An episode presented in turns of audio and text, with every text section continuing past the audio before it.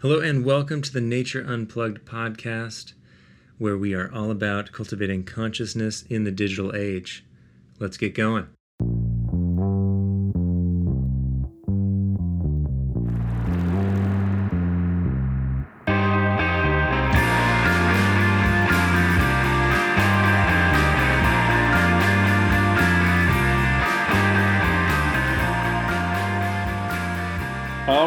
Hello, everyone, and welcome to the Nature Unplugged podcast with me, your host, Sebastian Sullivan. And I'm so excited today to have with us Michelle Abbey. Michelle, welcome to the program. Good to see you. Thanks for having me. Yeah. And I want to start. I'm super excited. We're going to talk about all the wonderful work you do, forest therapy, forest bathing, your nutrition stuff. I think there's lots of good stuff here. But to begin, I want to read your bio just so everyone has the sense of who you are, and we'll get into your background a little more. So Michelle's a registered dietitian, nutritionist, and South Louisiana native. She and her husband now live in Bend, Oregon. Michelle works with individuals and organizations looking for ways to improve health and well-being through nutrition, movement, nature, and connection. Her services include one-on-one nutrition and well-being coaching, group coaching, challenges, corporate wellness services, medical nutrition therapy, and nutrition planning for fitness and endurance events. Michelle's also a certified forest therapy guide through ANFT. As a guide, she leads individuals and groups into nature to experience a deep sensory connection to the natural world and ultimately themselves. Her passion for this work stems from her own deep love and connection to the outdoors. And in her free time, she can be found cooking, doing something fun outdoors, reading about nutrition, nature, or psychology, hiking, trail running, or planning the next outdoor adventure with her husband, Derek. Awesome bio. Derek, who I know, and Sonia and I know well through our education at University of San Diego. We'd love to have Derek on too at some point down the line. But anyway, awesome bio. And I thought we could start with just hearing a little bit about your background, where you grew up and how you got into connecting with nature when you were a kid. Sure. So I grew up South Louisiana, and my first memories of being outdoors and really loving the outdoors, I was around 8 years old, and my stepmom had a small little horse farm, and there's about 8 acres, I think. And as a little kid, that was just huge to me. And I just remember running around out there, playing with horses, swimming around in ditches and covering myself in mud, and just having such a fun time out there, and it was great. I remember I started my own club, the Nature Kids. You did? Yeah, I do. I vaguely remember that. It's pretty funny. I think I was the only one in the club, but it was still and then I grew up a little, and we moved to a different part of Louisiana. And then I remember as a teenager, my dad had a 40-acre piece of property, and he planted a big garden, and, we were raising some cows. And so I guess that was kind of like my second, portion of being connected to the land. And I probably took it for granted, and having all that amazing property to run around as a teenager. And then I think in college and my young adult life, though, I kind of got pulled away a little bit from it. And it wasn't until, just a few years ago. I moved to San Diego, which that got me outdoors a lot more. And at first it was very focused on sports, so triathlon, running, things like that. Nature was a little bit more my background for, my exercise, which was great, but, the connection wasn't quite as strong as it is. And it wasn't until a few years ago, actually, as I entered my dietitian career, that I started to look into forest therapy, forest bathing. It just started popping up on my radar everywhere, and I found this wonderful program through Association of Nature and Forest Therapy Programs that actually certified people to lead groups out in nature for connection walks, which is pretty awesome. That's really cool. Yeah. Well, so it sounds like you're right. You had this deeply rich connection with nature as a child and a youngster, and then that kind of faded away. Was there some fade away, in your maybe after college? Is that right? During and after college, right. Yeah. And then was there something that really like brought you back into wanting to like focus your life more around it? Was it through sports or something different? I think it was, you know, moving to San Diego and having that opportunity to be outside all the time. I mean, it was a, you know, it was a slow relationship. And, you know, again, it started with all the training I did outdoors. And I actually started working with the San Diego Museum of Natural History, and I went through a program where they kind of put us through this like naturalist type education for 10 weeks, and I led hikes for the museum, and it was amazing. And that group was amazing. I learned so much, and I think it was after that program that I was considering the forest therapy training. And after that program, I was like, oh, I have to do it, you know, because it's like I got that much more connected to nature. And then doing the forest therapy program, it was even more like I kept slowing down a little bit more. And I thought I couldn't slow down anymore. And I found out that I could. Like, wow. So, you know, trying to run right now outside is really funny because I stop a lot to look at things. Yeah. And by slowing down, just to clarify, you mean like noticing what's around you and all that stuff. Absolutely. Yeah. Yeah. Yeah. Okay. Okay. Got it. So there was this sort of, you had that opportunity with the San Diego Natural History Museum, that kind of sort of was the origin for some of this deeper training. And so I'd love to hear a little bit more about, you know, what that, like a little bit more about maybe the organization, ANFT, and like what the training was like and how that went. Yeah. So the organization was founded by Amos Clifford, and he was a psychotherapist by trade, and also did a lot of vision quests guiding. And he noticed that in his work there, doing these vision quests and vision fasts, that you know, a lot of great work was being done within people's, you know, souls and connecting with themselves. And he was like, man, you know, I'd love to be able to bring this somehow out to the general public, make it more accessible. You know, he knew very well that most people wouldn't want to go out for 12 days and, you know, be out there for 4 days with no food or shelter or human contact. Like that doesn't sound fun to many people, but maybe if he could bring some, you know, sort of condensed version of that to the public. And, you know, and he started studying the forest bathing and came up with a standard sequence that we use through their program. And it's about, you know, 2 to 3 hours long, makes it much more accessible to everyone. Right. And he also has this dream of getting, you know, forest therapy walks integrated into preventative medicine, because in places like, you know, Japan, where forest bathing originated, and in Korea, it's very medically focused, the walk. And, you know, they do a lot of, you know, testing and blood pressure, heart rate, you know, even blood testing and that kind of thing. And he would love to be able to get it covered by insurance and just really make it part of the system here. And he asked someone once, and I think he was given the advice, well, you know, if you want that to happen, the first thing you need to do is train guides that are going to be available, you know, all over the United States. And so that's what he set out to do, and that is what he's doing. And he's moved into, you know, places like Costa Rica and places in Europe. So becoming much more worldwide now with their organization. Yeah, that's really cool. And for listeners or people who haven't heard of it before, could you just share a little bit about like what forest bathing is? I know we kind of use it. It sounds like forest therapy and forest bathing sort of interchangeably, but what is forest bathing, and like, you know, where did it come from? A little background on that would be great.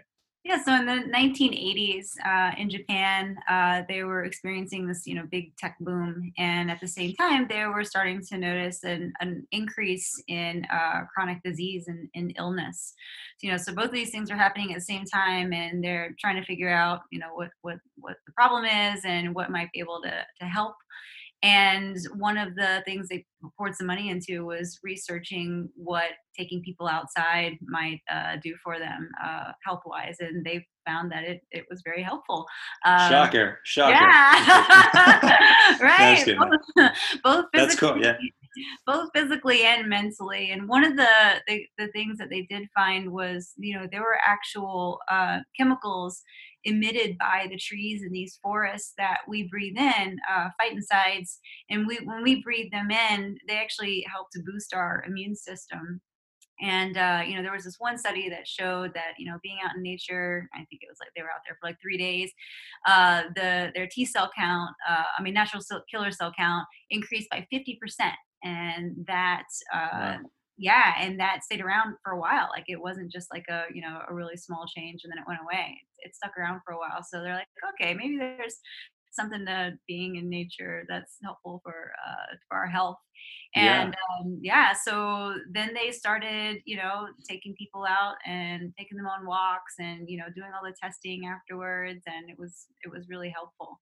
So a quick story on. That's great. Yeah. And was it originally, from your understanding, like a 3-day kind of endeavor, or was it just like kind of a little outing? I know we'll get into more like what you do. It sounds like it's like shorter outings, like 2 or 3 hours. But was forest bathing originally like a longer process, or it just depends on? I think it was. I'm sure there was all kinds of different times, but I think most of them were something you can do in a day that they would. Got it. On. Yeah, that's really cool. It's so interesting because when I think about, you know, Japan and Korea, I haven't spent a ton of time there, but just the contrast, right? Like just how intense the city is, like Tokyo and places like that. And then there's that. And then there's like the serene, you know, wilderness and volcanoes and stuff like that. And it's just kind of, it's cool that it originated there. Cause I think it's like, seems such like extremes, but I'm really fascinated about it and about the work you do, because it's you know, you don't have to go somewhere super far away or for 3 days to get these benefits. It sounds like, you know, a few hours can be hugely helpful. So yeah, I'd love to hear about like how does it look, or what is it like when you lead your forest therapy walks? Sure. You know, the biggest thing that we focus on with our walks is that, you know, everything is very open for interpretation. You know, and one of the things we tell participants is whatever you do, when you hear my invitation, that's exactly what you need to do. So don't worry about doing things the right way or the wrong way. Whatever your body says you need to do at this time, that's exactly what you should be doing. It may not be what the next person's doing. That's okay, because you're doing what you're doing, you know. And our really important job is to just create that space and hold that space for people to feel safe, and to feel open to really fully experiencing the walk. And so we'll start off usually, you know, with an introduction, kind of give everybody the lay of the land and what to expect. And if, you know, there's anything to watch out for, you know, if you're in a place with poison oak, we'll let people know that. Yeah. I try not to do any walks around poison oak, but it's around, and then, and then the first thing we do is we spend some time really getting people in touch with their senses, you know, so just going through your senses of smell and hearing and taste and touch, and then, you know, finishing off with sight, and really giving people some time to slow down and get into that and get comfortable with it. And then after that, we go on a slow wander where people are, you know, moving pretty slowly, but still just kind of falling into that more being, less doing mentality, and just noticing the world around you. And we follow that with a few invitations. So usually 3 of them, and invitations can be a lot of different things. So everything from, you know, just noticing the sounds around you, to, you know, interacting with the water if you're by a creek or a river. Making friends with a tree. Yeah. Which is funny because, you know, I say that and I laugh because there's definitely people who come to the walk and say, I'm not hugging a tree today. But it's so awesome to see how by the end of the walk, that same person is very much making friends with a tree. So it's funny how the perspective shifts, and that's what I love about these walks too, is it does increase perspective. It shifts perspective and opens people's minds to different possibilities, and I think that's huge, especially in this day and age, because a lot of us are losing that creative muscle, that imaginative muscle, because of just the humdrum of our daily lives. So I think that's a really important part of the walks that we do. And then after the invitations, we close it out with a traditional tea ceremony and snacks. And so it kind of brings everything together in the end. And then after we have our tea, it kind of opens up the floor for people to just kind of get back to normal and talk about things and, you know, and that kind of thing. So. Yeah. Well, I probably would have been good to start with this, but Sonia and I, you were very kind to invite us on a forest therapy walk. I think when you're like, this is several years ago now, but in San Diego, and it was such a cool experience. And, you know, I think you did a great job of describing it, but, you know, even for folks who like us, who get out quite a bit, or nature's an important part of our life. I think there was just that process of really slowing down and really engaging the senses was such a cool thing to do. And again, doesn't have to be, you know, a 3-day backpacking trip to get that experience. I think that's what's so cool about it, is that this stuff is available. You just need some sort of a green, you know, some trees, some green space. It's really awesome. Yeah, I'm really into it. And so now you're in Bend. I think one of the challenges with San Diego is that there's not as much of that, but you're in Bend. Yeah, what are your plans with doing forest therapy walks up north? Yeah, you know, I say for me specifically, it was one of the major reasons I wanted to move to Bend, is just it had that easier access to the outdoors. It's like, yeah, look out my window now, and there's pine trees, ponderosas everywhere. Across the street from our neighborhood is a huge piece of land with just a bunch of trees. So it's, you know, I can go connect right across the street. I mean, really, I could go into my backyard if I wanted to, even though we're in a, you know, a pretty dense neighborhood. It's the way they developed it was smart. And so the plan here is just to connect with organizations is what I'd really love to do, and lead walks for organizations. Right now, I actually have plans. There's a veterans organization that I've gotten approval to do a walk for them. So hopefully sometime soon we'll schedule something. I also love to work with organizations in developing, you know, maybe multi-day programs that involve these walks. So hopefully that happens soon. But yeah, working with organizations to do walks for you know, their members or employees is something that I really enjoy. Yeah. And I was going to ask this earlier, is there any particular populations, you know, that it sounds like, you know, the corporate place is a really good place to go, but, you know, I guess, is there anyone this wouldn't work for? Is it kind of open to all groups, or anyone in particular that this is better for? I can't imagine anyone that this is not good for. And that's another thing I love about it, you know, and like you said, just even the people who are like, I'm in nature all the time. It's just, it's different. It's a different connection. It's so focused, and just helps people to see a lot of things that they don't normally see. And I actually did my first walk this summer with a family, so it was my first walk with kids. I was terrified because I don't normally work with kids, and so I didn't know what to expect. Just cut out for a second. Oh yeah. Kids. Yeah. Kids, yeah. Okay. Got it. And I was terrified because I wanted them to like it. Right. And it was 3 boys and their parents, and they were just so cute. They were in ages from 3 to 8, I believe it was. And so, you know, a lot different what the 3-year-old was doing and what the 8-year-old was doing and what they were interested in. But they loved it, and I loved it. We all had a great time. We all learned from each other. You know, you kind of, in that situation, you learn very quickly to kind of let the kids lead the walk a little bit.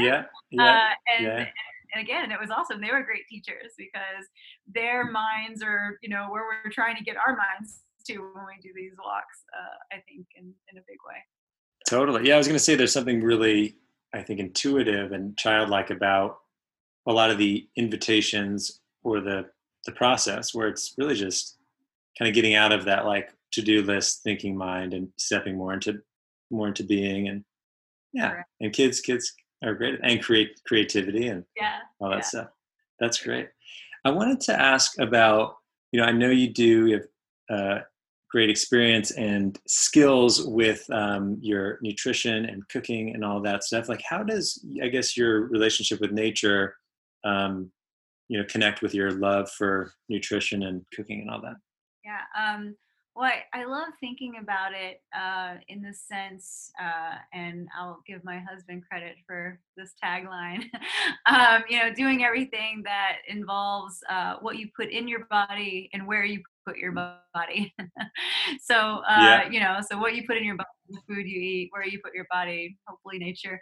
And, you know, it's all very, you know, from nature, very, very basic. And, you know, we've made things very complex in our life. And if you just kind of like dial things back to where the beginning is, then I think that's really important. You know, we're wired. You always hear that saying that we're wired for connection. Well, I think we're also wired for connection to nature, which is our original home, you know. So my focus is getting people back to that. And then as far as food, getting people back to, you know, eating food as close to the ground as they possibly can. And I think those two things are, you know, very related and go hand in hand. You shouldn't focus on one without the other, really, if you want to have, you know, a well-rounded, healthy life. So. Yeah, I love it. And by eating close to the ground, meaning like whole foods, things that you can recognize, that kind of things. That whether it's growing from the ground or walking on the ground. Got it. I love it. That's great.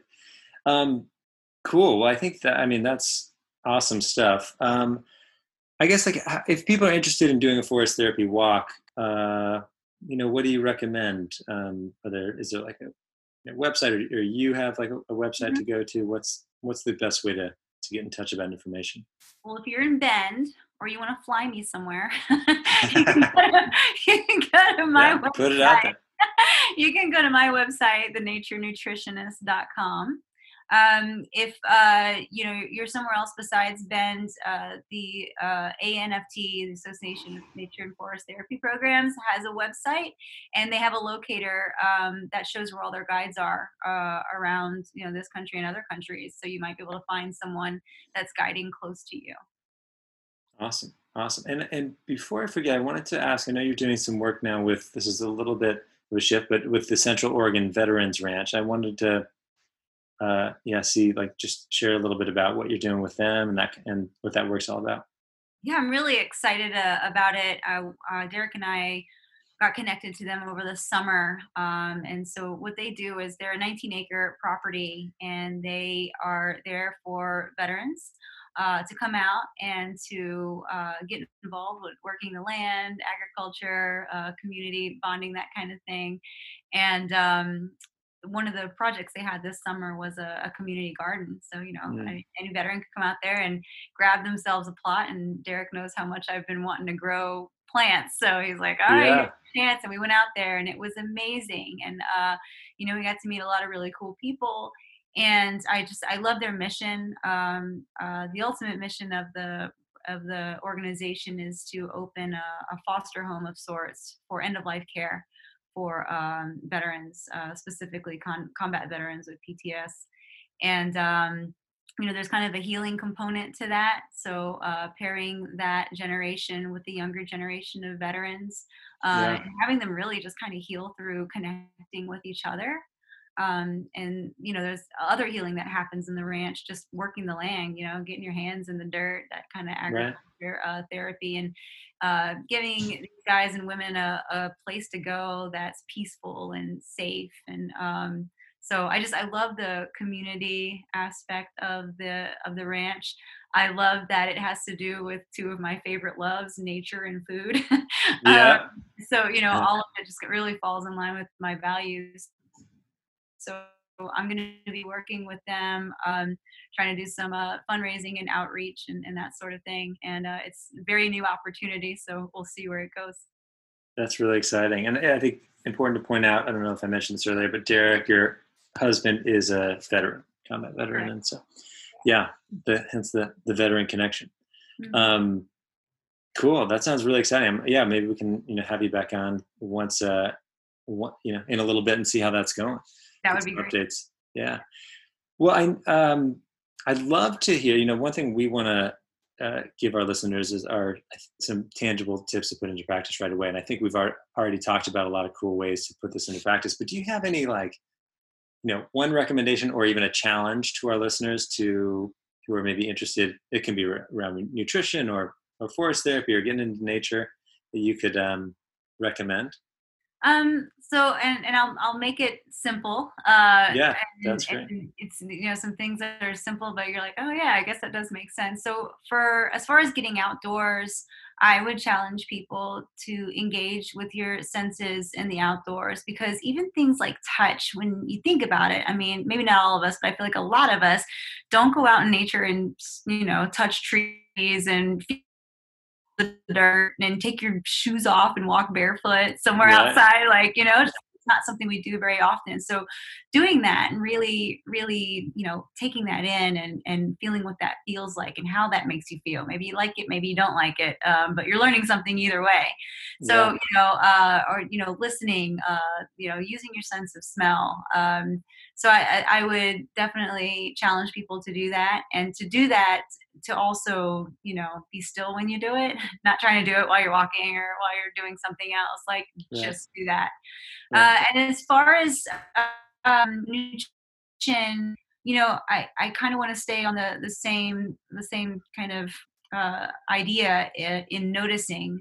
So, you know, notice what your hunger feels like, notice, slow down when you're eating and taste your food. And notice the textures. Because when we do that, when we notice more of what we're eating, our brain actually gets more of the signal that we're eating and that we're getting full. And that can be really helpful for many reasons. And then just noticing your patterns of eating. I think that, you know, again, there's a lot of things that we don't notice anymore, and noticing simple things can be really helpful. That's great. Yeah, thanks. Wonderful challenges. I think there's like a lot of wisdom in the simplicity. Mm-hmm. So engage your senses, slow down, and engage your senses with what you're eating. Notice, slow down. Beautiful. Awesome, Michelle. Well, thanks so much for being on the Nature Unplugged podcast. We'd love to have you back on. Cool. Any final words or anything before we wrap it up? I can't think of anything except for get outside more. Get outside more. Well said. Well said. Awesome. Well, thank you so much for tuning into the Nature Unplugged podcast. You can find our podcast on Apple Podcasts, Spotify, SoundCloud, basically anywhere you want to get a podcast, it's there. Be sure and check out www.natureunplugged for more information and resources to help get you outside and for healthy boundaries with technology. Awesome. Until next time, we will catch you later. Things change like seasons out of our control. If you think you should go, I will let you go.